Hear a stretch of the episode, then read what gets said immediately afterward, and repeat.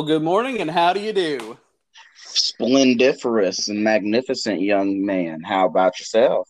I am doing fan freaking tastic. Well, guys, welcome back to a very, very Saturday nostalgia filled version of the Beards, Brews, and Bros podcast. I am your host, Jay Mossman, with my co host, Mr. K Rob.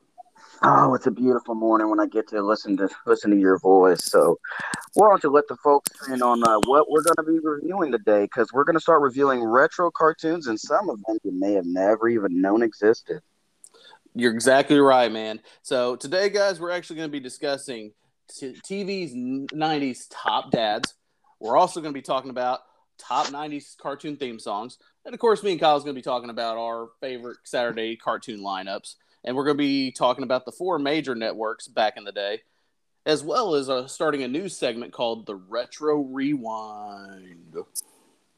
Yeah, I'm excited about that one because we're going to be picking out some uh, some tunes from from the good old '90s that you once again may have forgotten about or may have never even heard of, but you may the but the names may be very very familiar. And what we got today is a Canadian cartoon based off of a 1990s obscure EA Sports football game from the 16 bit days. This one's going to be a doozy, folks. We really think you're going to enjoy it. So sit back, relax, get your coffee, get your corn pops, sit in your pajamas, and turn up and turn it up. Let's go.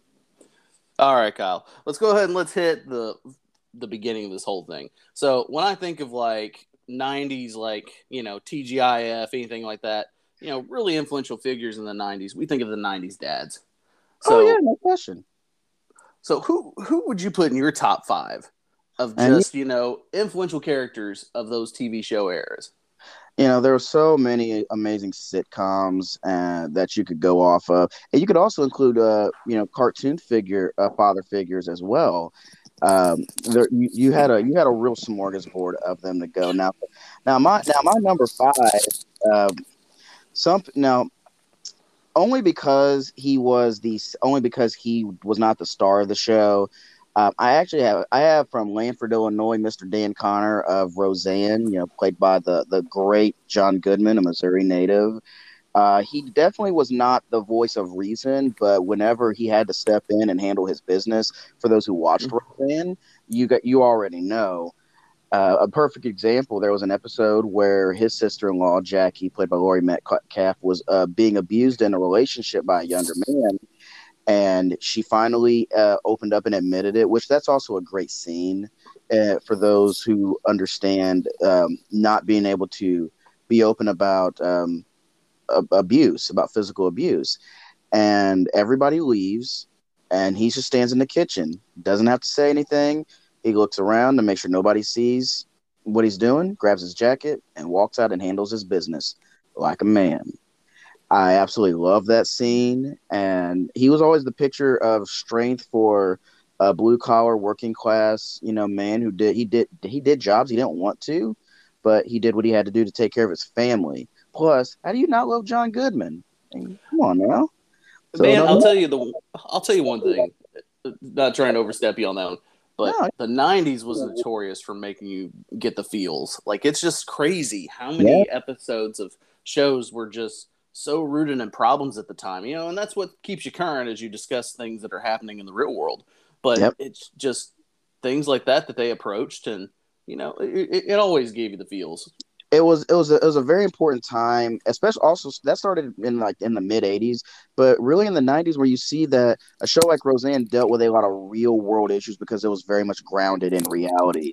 You know people you know a, a woman go, be, being beaten up in a relationship and being too afraid to be open about it because she's embarrassed or you know approaching the topic of weed and uh, homosexuality things like that. It was very important to address those um, but to put but to put a spin on them to where you where everybody understood the, the context. But once again, that also this also comes from just an absolute love of everything John Goodman does. He he he is a magnificent actor, and he's also the best version of Fred Flintstone you'll ever find. Period. Well, uh, dude, you can you can either love him or you can hate him. That's the thing. He plays a good hero, but he also plays a fantastic villain. Yes, he does. It's not often that he does play a villain, but boy, he he's one of those like you know what I fucking hate that guy, you know. but then he could turn around and just charm the pants off of, of you. Um, my number four, and I had to do a lot of rethinking over the weekend after being corrected and sternly looked at for not having this man in my top five. And it's simply because I was not the biggest fan of Full House because I felt the show was just not relatable to me and it was very hokey. But when you actually break down the heart to hearts that Danny Tanner would have with his three daughters as they grew up and being a widow and raising three three girls, you gotta give you gotta give him some a lot of credit. So I will actually have Danny Tanner at my number four, despite not being highly familiar with uh, stories from from the sitcom Full House. But when you're breaking down how to approach raising girls as a man without that predominant female figure there, you got you got to give him a ton of credit. I just, um, and once again, we're talking about Danny Tanner, not Bob Saget, the state of comedian, who is the complete opposite in every possible way. Oh yeah, that, that was a whirlwind when I found out how how much of a dirty white boy Bob Saget actually is. Like, ew, ew, oh, you you you nasty. you know? Um, one that, of my favorite episodes he had, man, actually was uh, the one of the bets where they had Jesse and you know Joey had downstairs to just put a pool table down there in their little recording studio, and you know Danny just wanted to hang out with the guys, you know, and it was always Jesse like, "Nah, man, Danny, this is this isn't for you," you know. And the funny thing is, at the end of the episode, Danny ends up showing Jesse with like being able to play billiards, and he's like, "You want to play darts as a rematch?" and it's just kind of like you know they end up pulling money out of Jesse, and he's like, "Thanks, Joey, for keeping your mouth shut." and plus, also he had he had a really good supporting a support system of guys around him to help raise raise those girls too. With you know goofy Uncle Joey and the coolest man on the planet Jesse and his hair. I honestly believe his hair is a sentient being that lives on its own.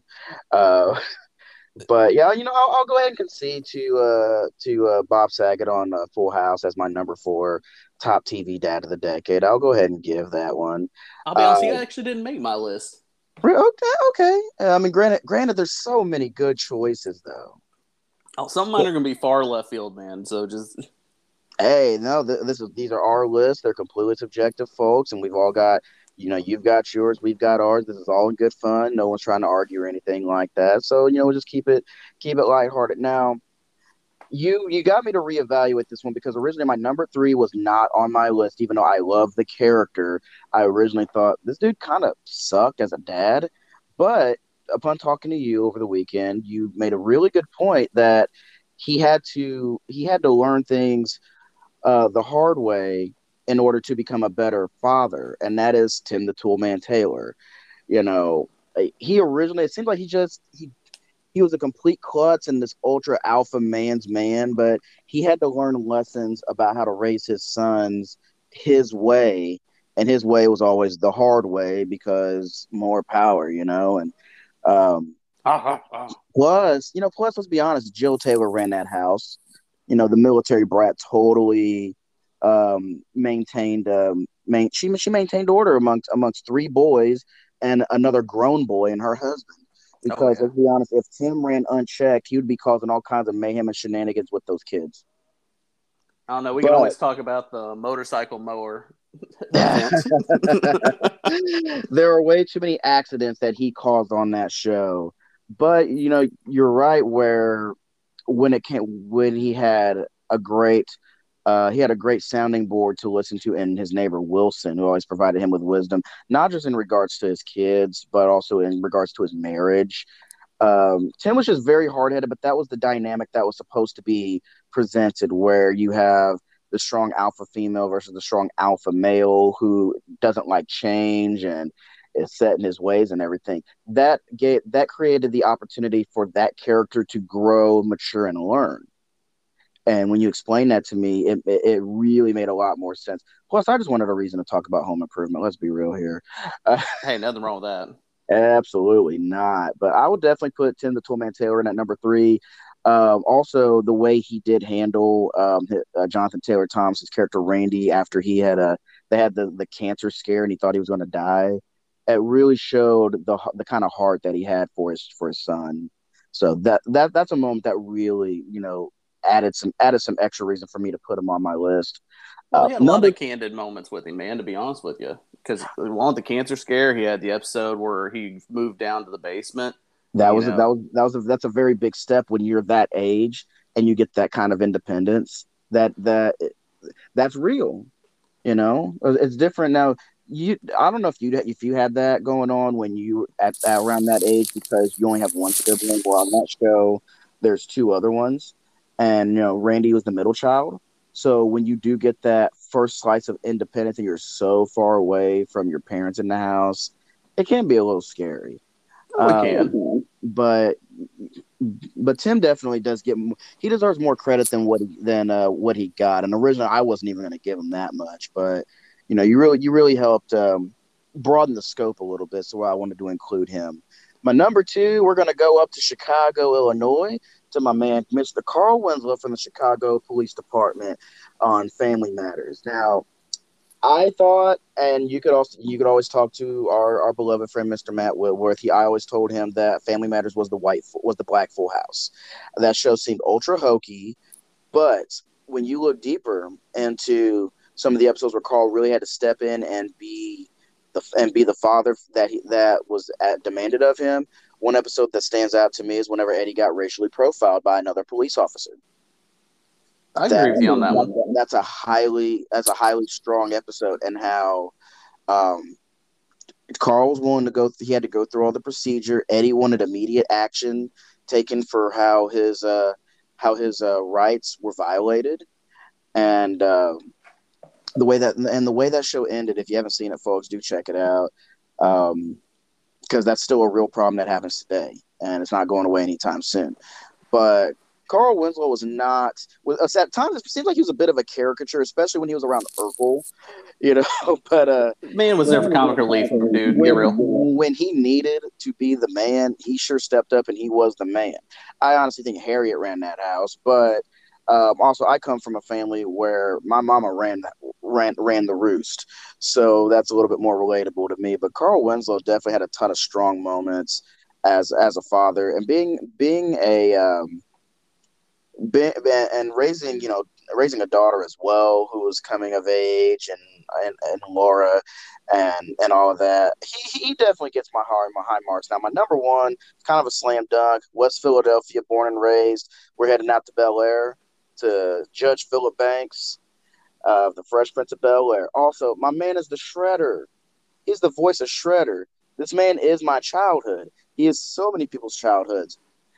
Um, it started season one where Will and Carlton got racially profiled, getting arrested for the idea that they stole they stole a car, which it wasn't true. Uncle Phil went to that police station and aired everything out. The way that he spoke to Will in the first episode, where Will told him, "You forgot who you are and where you came from," and he talks about how he heard Malcolm X speak. the The tone was set from the very first episode you know, he and Will at first were antagonists, but then by the end of the series, he's told him, "You are my son." Period. Ah, just mm. powerful stuff, just, man. It's it's a masterclass in character development and relationship development between those two, where Will was this wide-eyed kid who thought he was just going to take over take over this, you know, new environment that he was in, and and there were times where Philip had to remind him, "Yeah, I've been living out here in Bel Air. It's a lot more swanky than what I grew up doing, but I can still I can still get a little grimy when I need to." The the pool hall episode, the pool hustle. Oh, you're stealing my material now. oh, am I now? You already you got notes for this. You know, uh, he walked right in there, Jeffrey breakout Lucille. Ah, that's one of the greatest moments in history of television, and nobody can convince me otherwise. Then you have the episode where obviously Will's father shows back up in the very end, where Philip told Will that if he walks out, I told you. And Will didn't want to believe it until it actually happened, and then they had the strong embrace. And I don't want to cry this early in the morning, but there, there's way the the laundry list of of Uncle of Uncle Phil being just immaculate and being the strength and the heart of that show. Uh, there's way too many to mention. So he, those are my top five, but he is easily my number one. Now I want to hear yours. I'm very interested. You said you got some, some uh, off kilter uh, selections. So I'm definitely interested. Let's hear, man. I have two that you didn't even throw a pitch to, man, but you stole oh. three of my starting lineup. That is just pure Bobo, man. Oh, come on. The majority of people would have what I got. Ah, no, but you even stole my favorite instance of Philip Banks. Dang it! Now I'm at to piggyback off that. it's all good. Let's let's let's, right. let's hear the rundown. All right, so my bottom, my number five is actually going to be Frank Lambert from Step by Step. So man, oh, love that show. So the main reason I ever liked Frank Lambert for it was because one, he had to put up the code man, had two smoking hot daughters. Get real on that. You you yeah, had to have some really strong fortitude to handle that circus of a house. Man was a hardworking man, did carpentry, did a lot for his family, you know, and was there for, you know, the moments of like, you know, when Dana didn't get accepted into college, he talked her down on that and said there's always going to be more chances, you know, that it doesn't end because you didn't get to go where you wanted to go. And, you know, and then that's all that, you know, really anybody ever wants is just that confirmation of like, hey, it's okay. And that, that was the thing about him. He was just the very understanding father out of the group, you know? Especially because Dana was not biologically his child, and knowing how much pressure she put on herself when it came to her academics. And he just let her know there's other there's other opportunities out there. Just because this one didn't work out doesn't mean that there isn't something else that could potentially be better for you. Exactly. Plus, Patrick Duffy is a wonderful, wonderful, wonderful actor. Um, for those Dallas fans out there, the, and also, did I, do you think Step by Step just had the absolute hottest cast of women? It did, and it had a really good, you know, theme song. You know, thank you, Jeff mm-hmm. Franklin Productions. Absolutely. So, so that's that's that. You know, honestly, that's that's an excellent number five. I like that. Okay, so my number four is Tim Toolman Taylor. Obviously, I was going to put him higher up on the list, but there was just there's so many guys that I have more influential moments with on that on this list.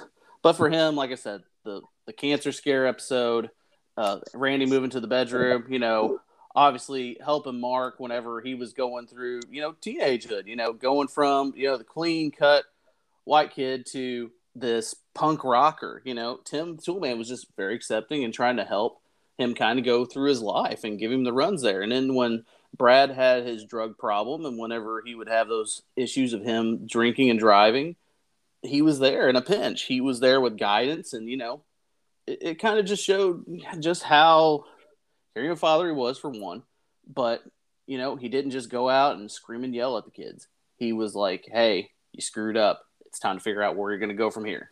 Exactly. Also, he he he he educated and he parented in his own unique way that only he would understand even if it wasn't polished you know or or it's like when he took advice from Wilson and he would try to interpret what Wilson said and it would come out really ridiculous and the audience would laugh, but you could tell he was trying.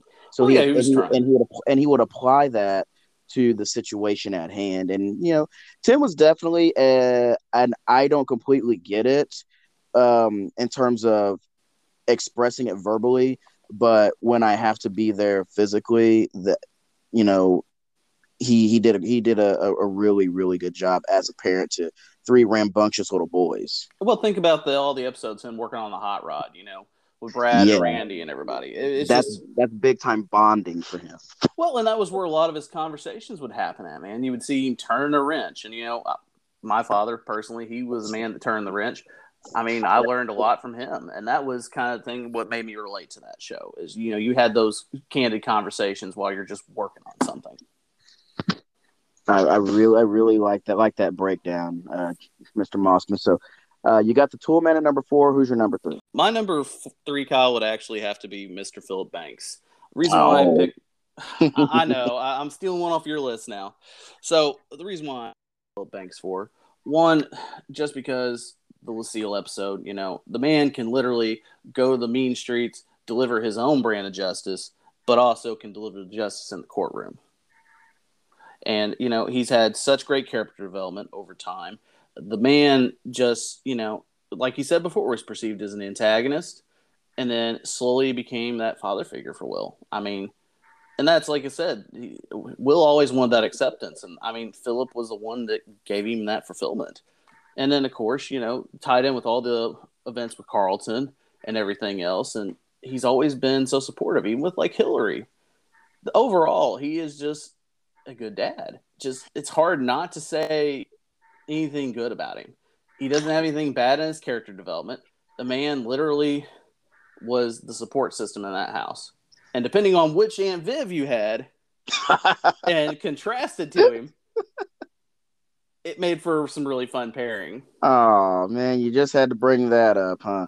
Also, can we applaud the man for his for how far he could throw a human being when he threw Jazz out of the house all the time?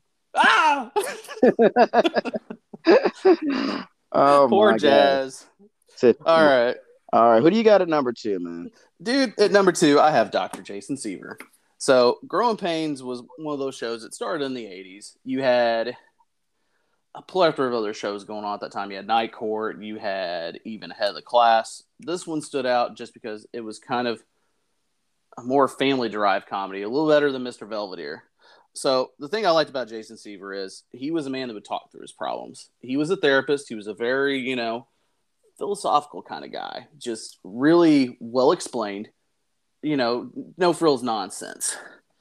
And what he dealt with in a lot of the scenes were one, obviously, his son Mike, as troublesome as he is, constantly coming in late, he had to be able to handle and rein him in, you know, played by famous actor Kirk Cameron. So, I mean, he's not so rambunctious anymore, Kyle.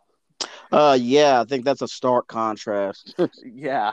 So, and then of course you had his son Ben. Uh, one of the episodes I really want to focus upon is the episode where he takes Ben to a concert to see one of his heroes. Well, he finds out that the guy that he's idolized really wasn't much of a hero. And then, you know, it was Jason's job to kind of explain, hey, people are not always what they appear to be. And, you know, that's okay because it doesn't mean you have to change yourself to be someone totally different. You can take the good from that person that you've seen and then add and make yourself better. And, you know, the other one of my favorite things is, you know, talking with Mike as he's trying to figure out to should I go to college or should I do this? Should I go into teaching? Should I go into acting? Mike ends up running off to New York. He comes back and Jason's just like, just welcome home. No questions asked about anything else. He puts his son's well being first and foremost. And you know, with Carol, he, he had four kids running around. He had Mike, he had Ben, he had Carol, he had Christy. Man had his hands full. But for each kid, he had a prime moment of helping them, educating them, and kind of giving them guidance in life. You know, while Maggie was the working mom that was doing, you know, the news and doing everything else all across and was super duper busy, Jason was the one that kind of really grounded the house. Sounds like he was the steady hand that kept oh, everything was. together. He was the wheelhouse in that sense. You know, man, it's just that was more of like this. It wasn't so much as a comedy. It was more of like a serious thing. Like you, it played with current events you had obviously things that would happen in schools, you know, discuss violence. There, there was a wide range. Well, that's an excellent choice and very and very well ex, and very well explained and thoroughly researched. Once again, uh, Growing Pains is not a show that I you know had the ability to watch um, back when it's uh, back when it aired. But you know, nowadays with streaming, there's no excuse if you're really interested. So great choice at number two, and now we await drum roll, please. Who's your number one? Mr. Carl Winslow. Hey, okay. I'll, not not gonna get an argument out of this one. So the reason why I put Carl my number one, the guy out of all the dads I chose had the like you know he didn't give you a whole lot in the tank of what he knew on hand. Carl was a sleeper. He was there for those tight knit moments. So one thing he handled was, you know, celebrity violence in like the first season. Whenever it was uh, Mr. Corky, supposedly said police brutality, and Carl was nowhere to be found. And eventually, in the end of the episode, Mr. Corky gets his comeuppance. And you know, the scene where Eddie is at the club, ends up getting roped into an outrageous bill, and turns out, you know, that the owners taking advantage of these younger kids coming into these clubs, you know, racking them up for these obscene amounts of money. And Carl comes in there, busts them up, brings, you know, the police and tote with him. And there's several instances where he's helped out. Uh, one of my more touching moments with Carl is uh, the gang episode where they ruin the restaurant. And you know, here here we have everybody's mourning over that they've spray painted, you know, busted up the place, and Carl's the cool headed individual that's going to say, hey, we're going to get this figured out. It's not the end of the world. but we're gonna we're gonna take care of this, and you know ends up working and hustling, getting these guys off the streets. There's just so many moments, you know. He's a father figure for Mr. Urkel. You know, he's got Eddie, and of course, you know, can't forget about Mr. Waldo. That that guy. Waldo, Geraldo, Faldo. Yeah, well, you know, it's he, he's just like I said, a great dad. I I mean, honestly, above all the ones on my list, he was the, the one that was there and took the most action in the timely manner. He carried himself very well. The man didn't let on like he was like I, I know what to do, what's going on. Man was a glorified sleeper when it came to that. He just observed people. He knew how to handle situations based on his you know police training. He just sat there, he observed the situation, and then he knew how to act. Unless it was his mama, and then he didn't sure as hell know how to act. well, I re- well, I really like your list, man. Uh, thank you for sh- thank you for sharing. And uh, folks, if you have your choices for your favorite '90s TV dads, feel free to let us know.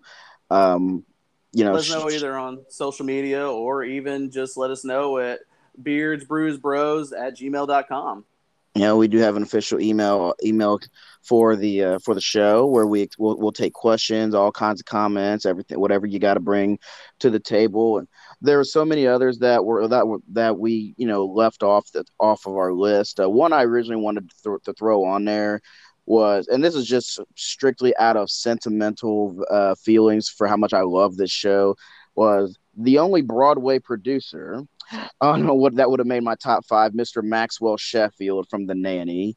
Because uh, anyone who knows me knows that show, outside of the Golden Girls, is about the most important show in my entire life.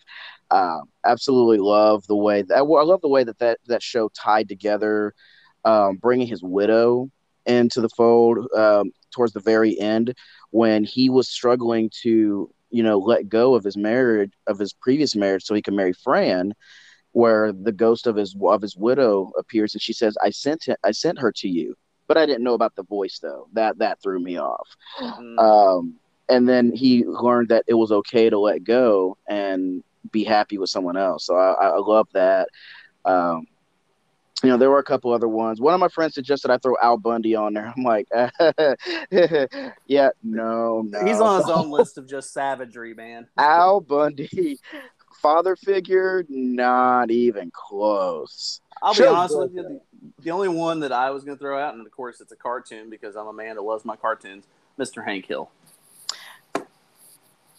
I no, I love me some Hank. As a, Hank's not Hank is a good dad. It's just that he has to overcome his own his own bad experiences being raised by Cotton in order to raise Bobby. That's true though, but he's been there all the times with you know, for example, you know, Sirloin with Love when he was doing the flashbacks, teaching him about beef when he was really young. He's like, mm-hmm. this is the tender part, but this is also, you know, just goes in great, very good detail with everything. But, you know, cares about his son's development and, you know, tries to look out for him. The one episode that sticks out to me is whenever Bobby's doing the fashion show, when the bullies show up and pelt everybody with donuts. He gets him out of there. He's like, I know how bullies are, and I know how plus size kids are with bullies.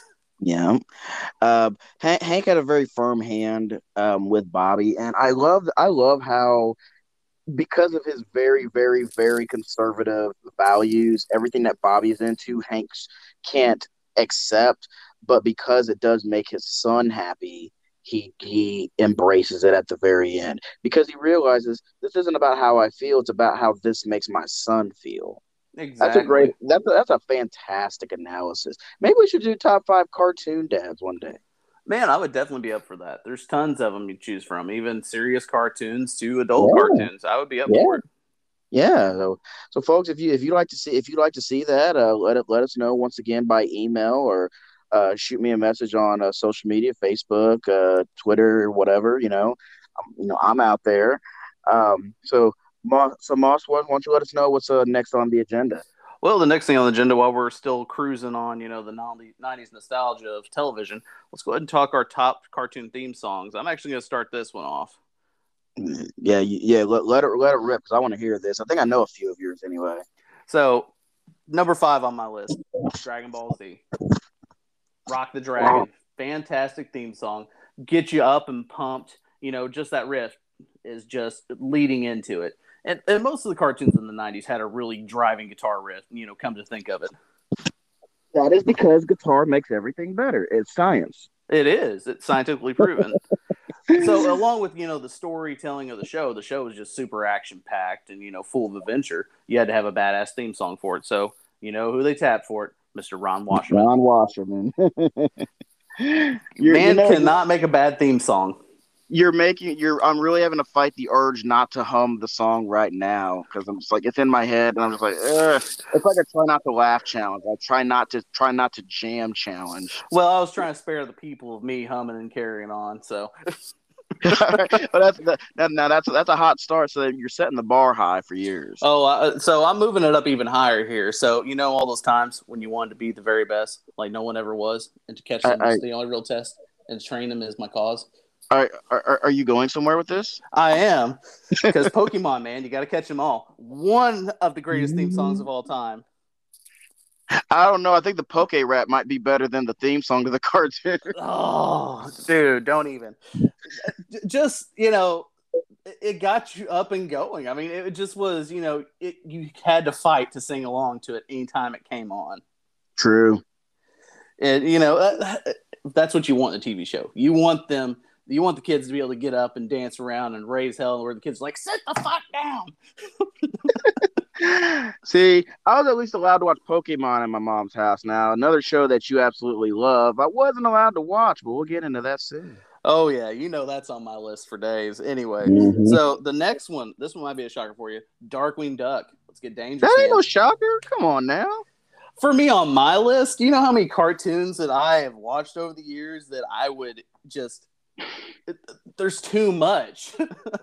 It, I, we, I, need we, a top 100 at this rate. we were a true spoiled generation that way. We were a generation of instant gratification. You were exactly right. but you know what? The fact is, at least out of our music, we always had the build up and the release. Unlike mm-hmm. most music these days, to be real. See, I'm back here. I'm, I'm sitting there singing, singing the stinking Darkwing Duck. So I'm like, oh, it's so freaking good. Why is it so good? Well, why did, why did the DW, have to go that hard for kids? Well, it's just a crazy thing, man. Just uh, the people that were producing these songs at that time, they were trying to figure out something that would get the kids hooked. That would like, you know, be so catchy in the lyrics that you know it's gonna not one drive the parents crazy, but two the kids are gonna go freaking ape shit for. Yeah, because those songs are complete earworms. I mean, let's get dangerous. Oh, so good. All right, man. My number two, you, you probably can already figure it out. Opens up with you know the classic line of just the TV show and then a crazy guitar riff. Skeleton Warriors.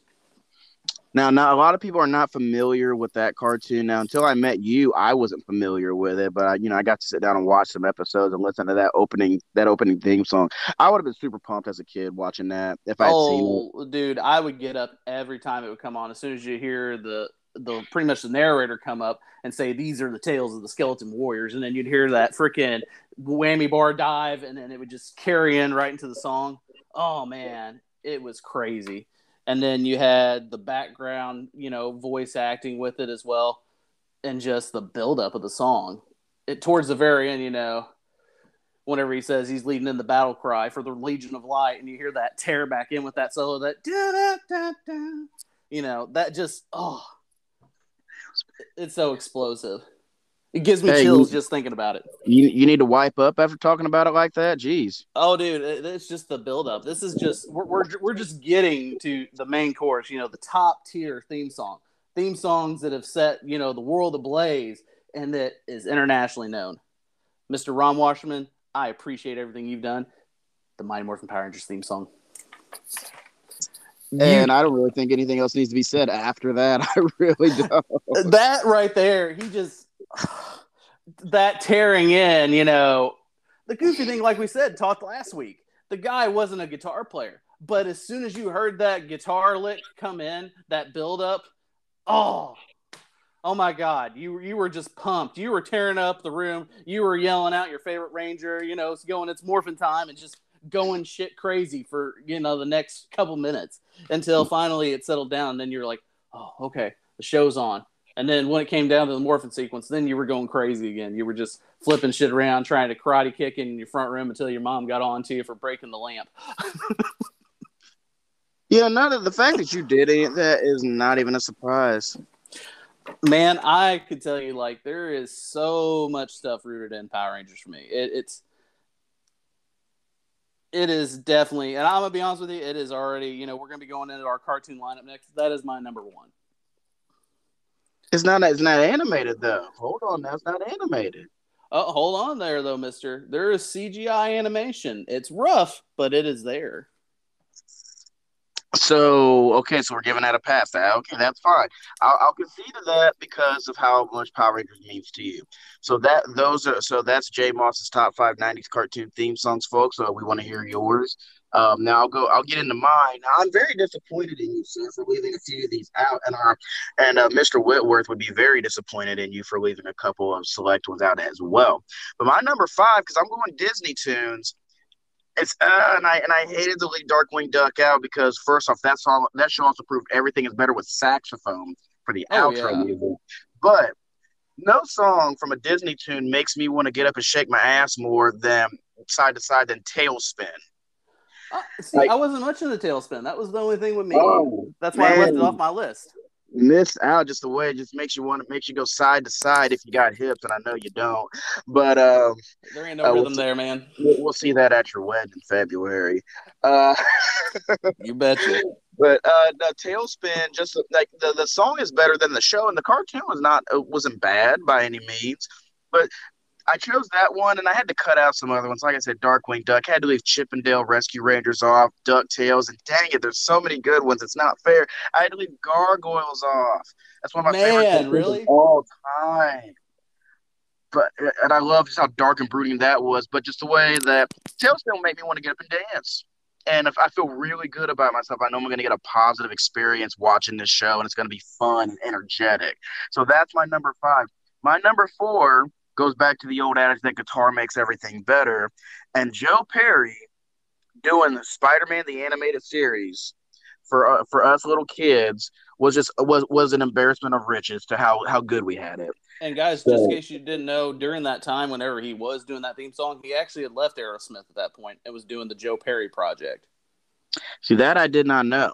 No, that, yeah, that was the only reason why we ever got that for is because at that point in time, him and Steven Tyler were on the outs. It was you know mid '90s. You had all that BS with the Toxic Twins, and you know what? He wanted to show that he could produce an album.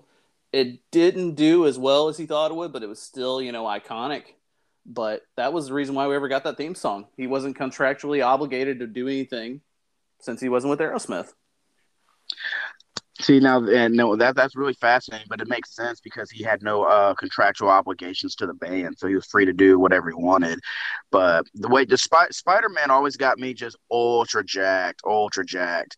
Um, moving on to my number th- to my number three, I, you're you're gonna hurt, but I am picking Mighty Morphin Power Rangers at number three. that that hurt me just be, knowing it's not in the number one. There, it's it's uh, there's too many options here. Uh, once again, I had to go to my friend's house to watch Power Rangers. My mother absolutely hated it. Um, still does to this day, despite its still overwhelming popularity worldwide. Um, so you know, let, let, me let me be great with that one.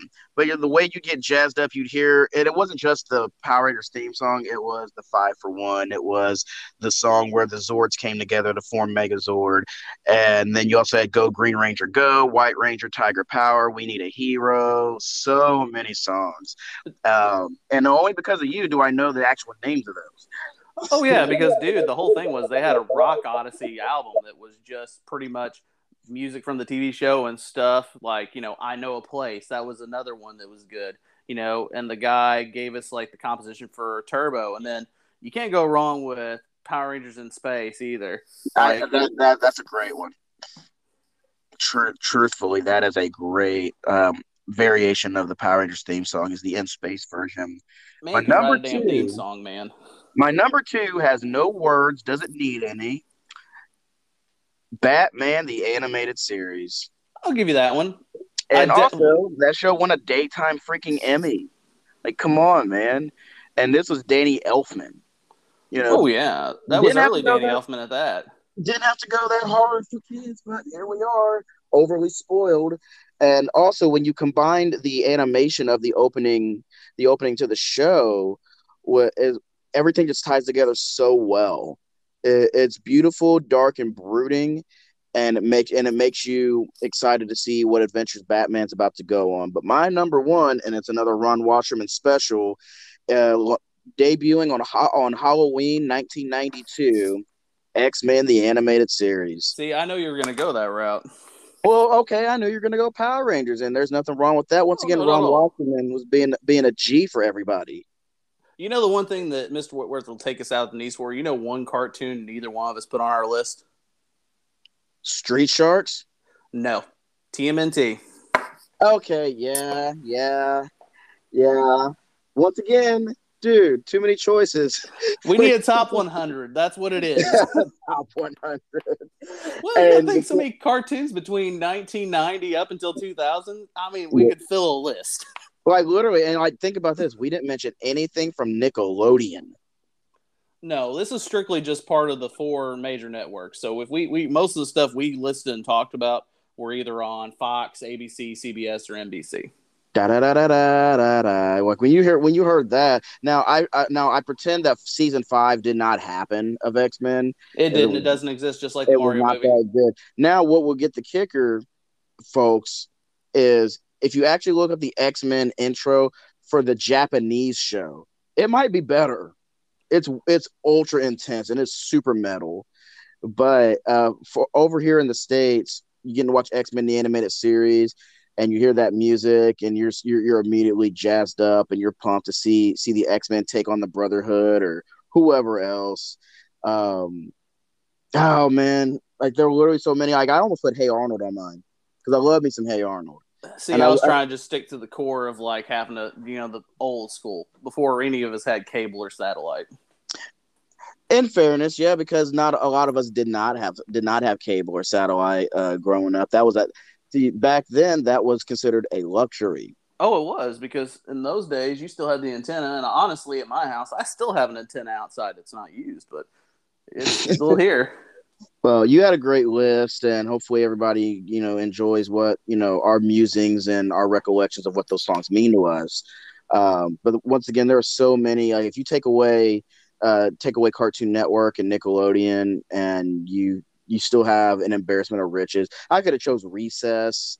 I love the way that one makes me feel for for Saturday mornings, or even uh, Sat AM Sonic the Hedgehog. Oh, dude, was, well, was another one. Let's go ahead and dive into our cartoon lineup. So, what was your five cartoons you watched on the four major four major networks back in the day, man? Now I now I actually did not have uh, CBS as a clear channel, so I really didn't get to enjoy it as much. But if I did have to pick one, obviously it was a TMNT. That was my that was about the only one I did watch on there. Uh, for ABC, be I'm, I'm definitely a one Saturday morning kid because that was my clear channel was uh, ABC channel 15 KPOB Papa Buff. oh yeah. Why do I remember that so well? I'm kind of embarrassed. I do. Uh, definitely Recess.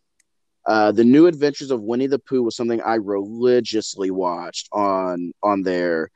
Uh, also, I also I was a really big fan of the Bugs Bunny and Tweety show. Oh, King and, classic animation, man. Get real. No, not not in the least, and especially because I didn't I didn't have access to you know Looney Tunes younger, so all the old stuff felt fresh to me. You know so that so that made it really special is the fact that all of that felt so new. Um and my other and my other two were easily uh were easily x-men and spider-man on uh, on fox kids.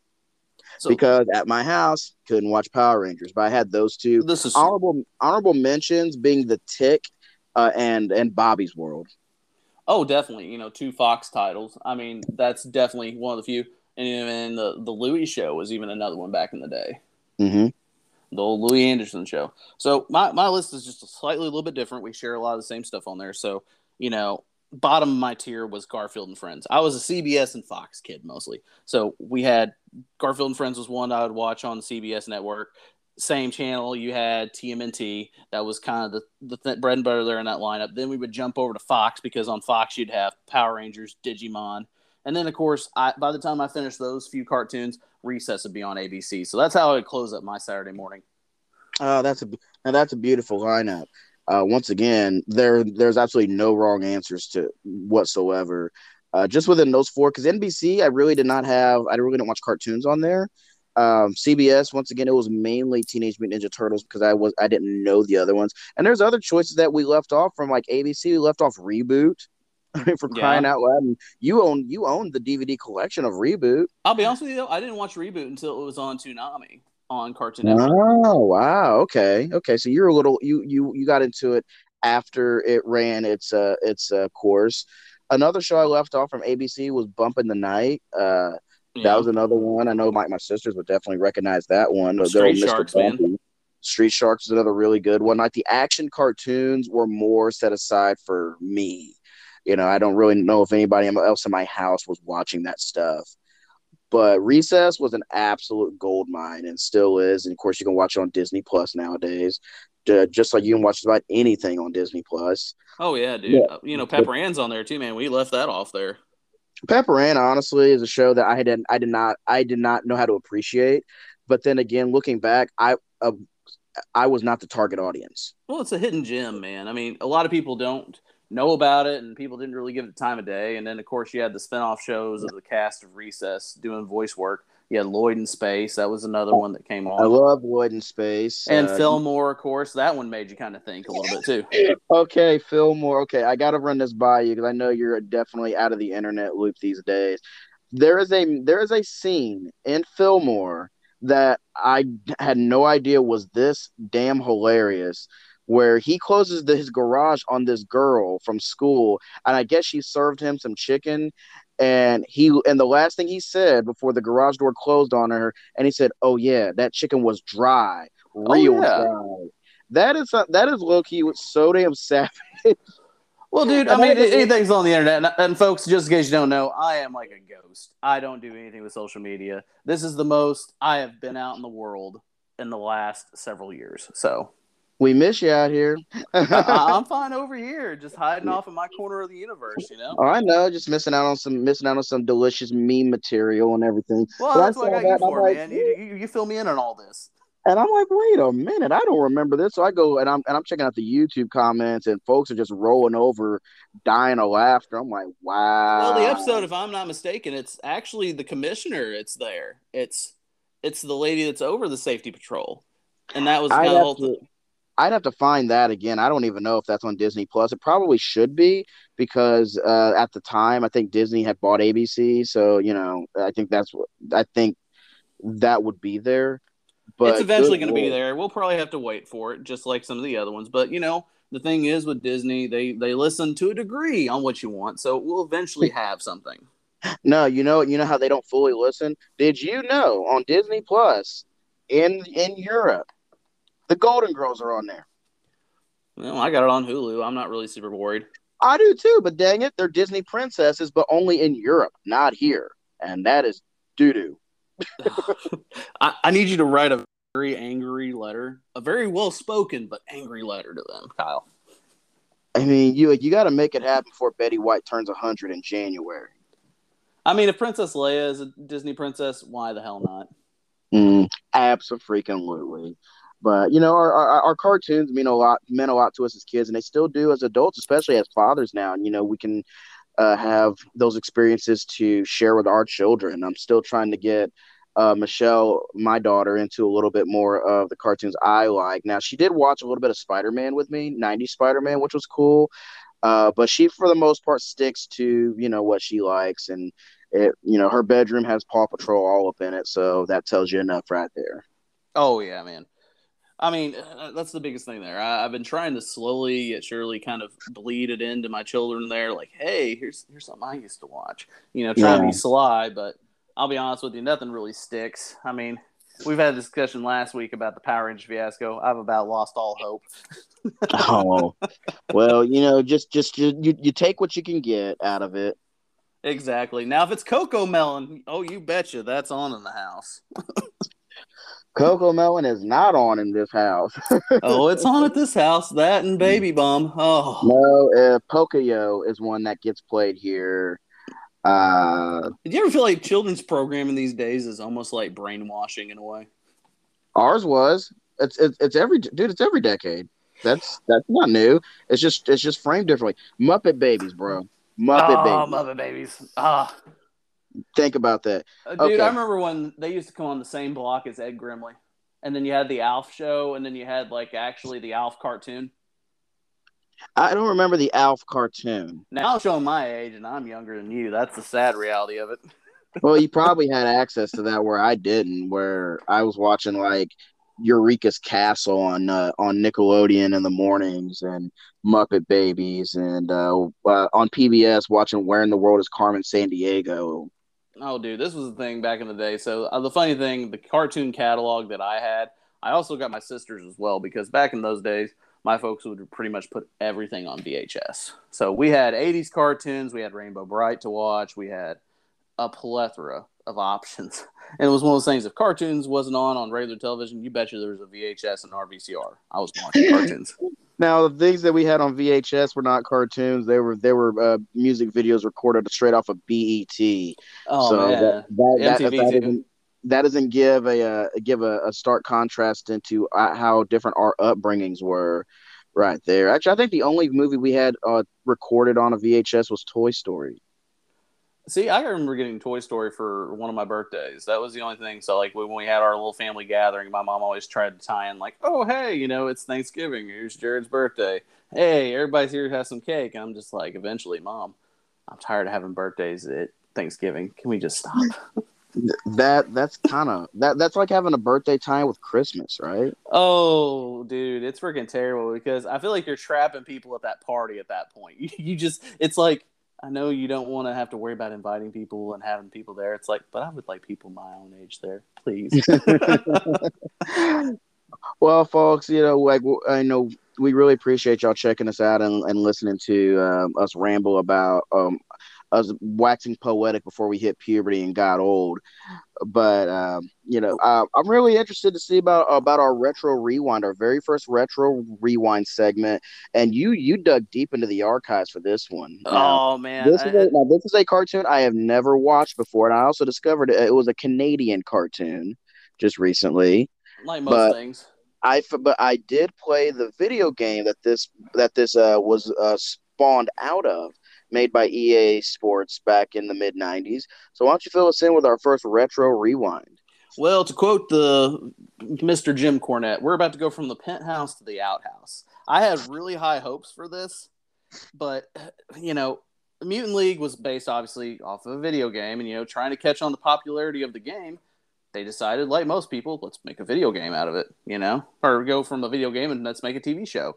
So the, the initial run of this show was only from like 94 to 96. So it had two years it was on the air, two seasons, 40 episodes. But man, so, you know, at the time, this came out about the same time as Reboot. You had people trying to do 3D layouts for their transitions and everything else. And it just, this was a show that they just tried too hard to make it appeal to an audience. So the main character in this whole series is called Bones Justice. He's trying to figure out the reason why his father had died and what was tied into the Mutant League. You know, really grim opening for a cartoon for a kids show, right? And the theme itself was pretty dark. It was an orchestral version that was like super, you know, ominous and, you know, broody. And then there actually was a second show when they changed the rights. Funny thing, you know, it was a show owned by EA whenever it got reproduced, they didn't let them have the rights for the song. So they had to use a very almost 90s esque, like beatbox style opening. So the problem I had with it was you see the same issues with a lot of low grade shows recycled animation, bad mouthing.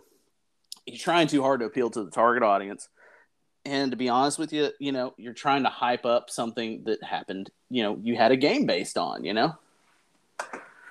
It just to me and I know I, am probably jaded for the fact of my selection of cartoons. You know, I, I'm not a big sports guy. I've become one over the years, but to me, it just tried way too hard to try to pull people in with the cool factor. Just not enough substance in, you know, the overall work. The story sounded like it was going to be good, you know, just, you know, quest for vengeance. But really, the only guy that escaped that show with nothing on him was a guy that later on went down the road and did the voice of Tentomon for the Digimon show. Other than that, I really can't find a whole lot of voice actors. Like I can't even find the guy that did the voice of Bones Justice. Like that's how obscure this title has become. Up until you mentioned until you mentioned it to me, I had no idea that this was ever a cartoon. I just remembered the uh, I just remember the video game that EA had released, and it played just like the Madden football games at the time. But uh, but it had but there were um, weapons on the field, landmines on the on the field or the crater because sometimes the field had like a it was like a moon surface and your players could explode and die. Speaking of that violence, man, the funny thing in the show, the opening scene, you have like Bones Justice actually running along and he lobs a guy's head off. Like, you know, violence in those days is what's crazy. You wouldn't see that in a kid's cartoon today. Like, oh, he, you literally can see the spinal cord and, you know, everything else when they take the head like clean off. Like, it's like a slice of meat. I was genuinely shocked when I saw the opening, you know, even by 90 standards, like, wow, this is really pushing it. Um, so I thought, but you know what? But as a kid, this is something I would have really enjoyed watching if nobody was around because there's no chance in hell that my mama would have let me watch this if she had seen it. Not you know, the funny thing it actually was put on it. What's what's that? It was briefly ran on NBC, the comical thing. The, sh- the network that we never watched. How. NBC was very much a family network. I don't even know how something like that would have made air then. It was just a very stinted run, man. It, like I said, people that wanted to latch on to the popularity of video games being made into cartoons and movies, that was just it. it I mean, that's all it really was. You know, you had two seasons of it, but you know, the funny thing, they already had most of this stuff done because one, you just recycle the same animation, and it's it's annoying, you know, when you start seeing like little things later on in life that you may not have noticed as a kid. Like you'd be like, oh, well, he's not supposed to be playing for this team. Well, why is he wearing that logo if he's playing for somebody else? Mm-hmm. Oh, well, you end up seeing the same scene four episodes later. It's just stuff like that that kind of turns you off on a TV show just it sounds like the show just ran on a really small budget and had no choice but to recycle a lot of animations just to keep content remotely fresh. And since you've already got all these episodes in the can, you got to get them out. Even if you're using a lot of the same shit over and over again, you still got to get it out. You know, the funny thing is, it just sounds just like EA's formula for making video games, does it not? sadly, and uh, that's a that that's a soapbox for me for a whole another day. Even though I'm probably going to wind up buying NHL 22 at some point because it actually switched game engines. Thank freaking god! Uh, well, but, it took them long enough, but that's a whole other story for another day. Exactly. We're talking about Mutant League here. Uh, there are episodes on YouTube if you're looking to check out a niche cartoon from a decade that really uh, that really uh, encouraged the uh, you know trying different things and Mutant League was definitely in the different category. But uh, the Mutant League football game does have a uh, de- definitely is falling under, under, the category of a cult classic. It even got a remake this year. Oh, yeah. um, great game, and, just terrible show. Yeah, and, and the game is and the remake is a Mutant League Football Dynasty Edition, which released uh, in 2020 and it is as gruesome and barbaric as you can imagine a game with that kind of uh, with that kind of concept would be. So if you're looking if you're looking for if you're looking for a niche and you want to play sports a sports game without actually thinking, there that's that's your jam. I mean, honestly, dude, I'll stick to punch basketball any day of the week on the NES. you talking about arch rivals? Uh huh. You betcha. Oh my god. Well, that that could be something else that we address down the line. Uh, your favorite, uh, your favorite arcade style sports games. I'll where you beat get, up. Yeah, you, sports game. where, where you get your where you get your athletic fill, but you don't have to think about do you don't actually have to think strategy. Exactly.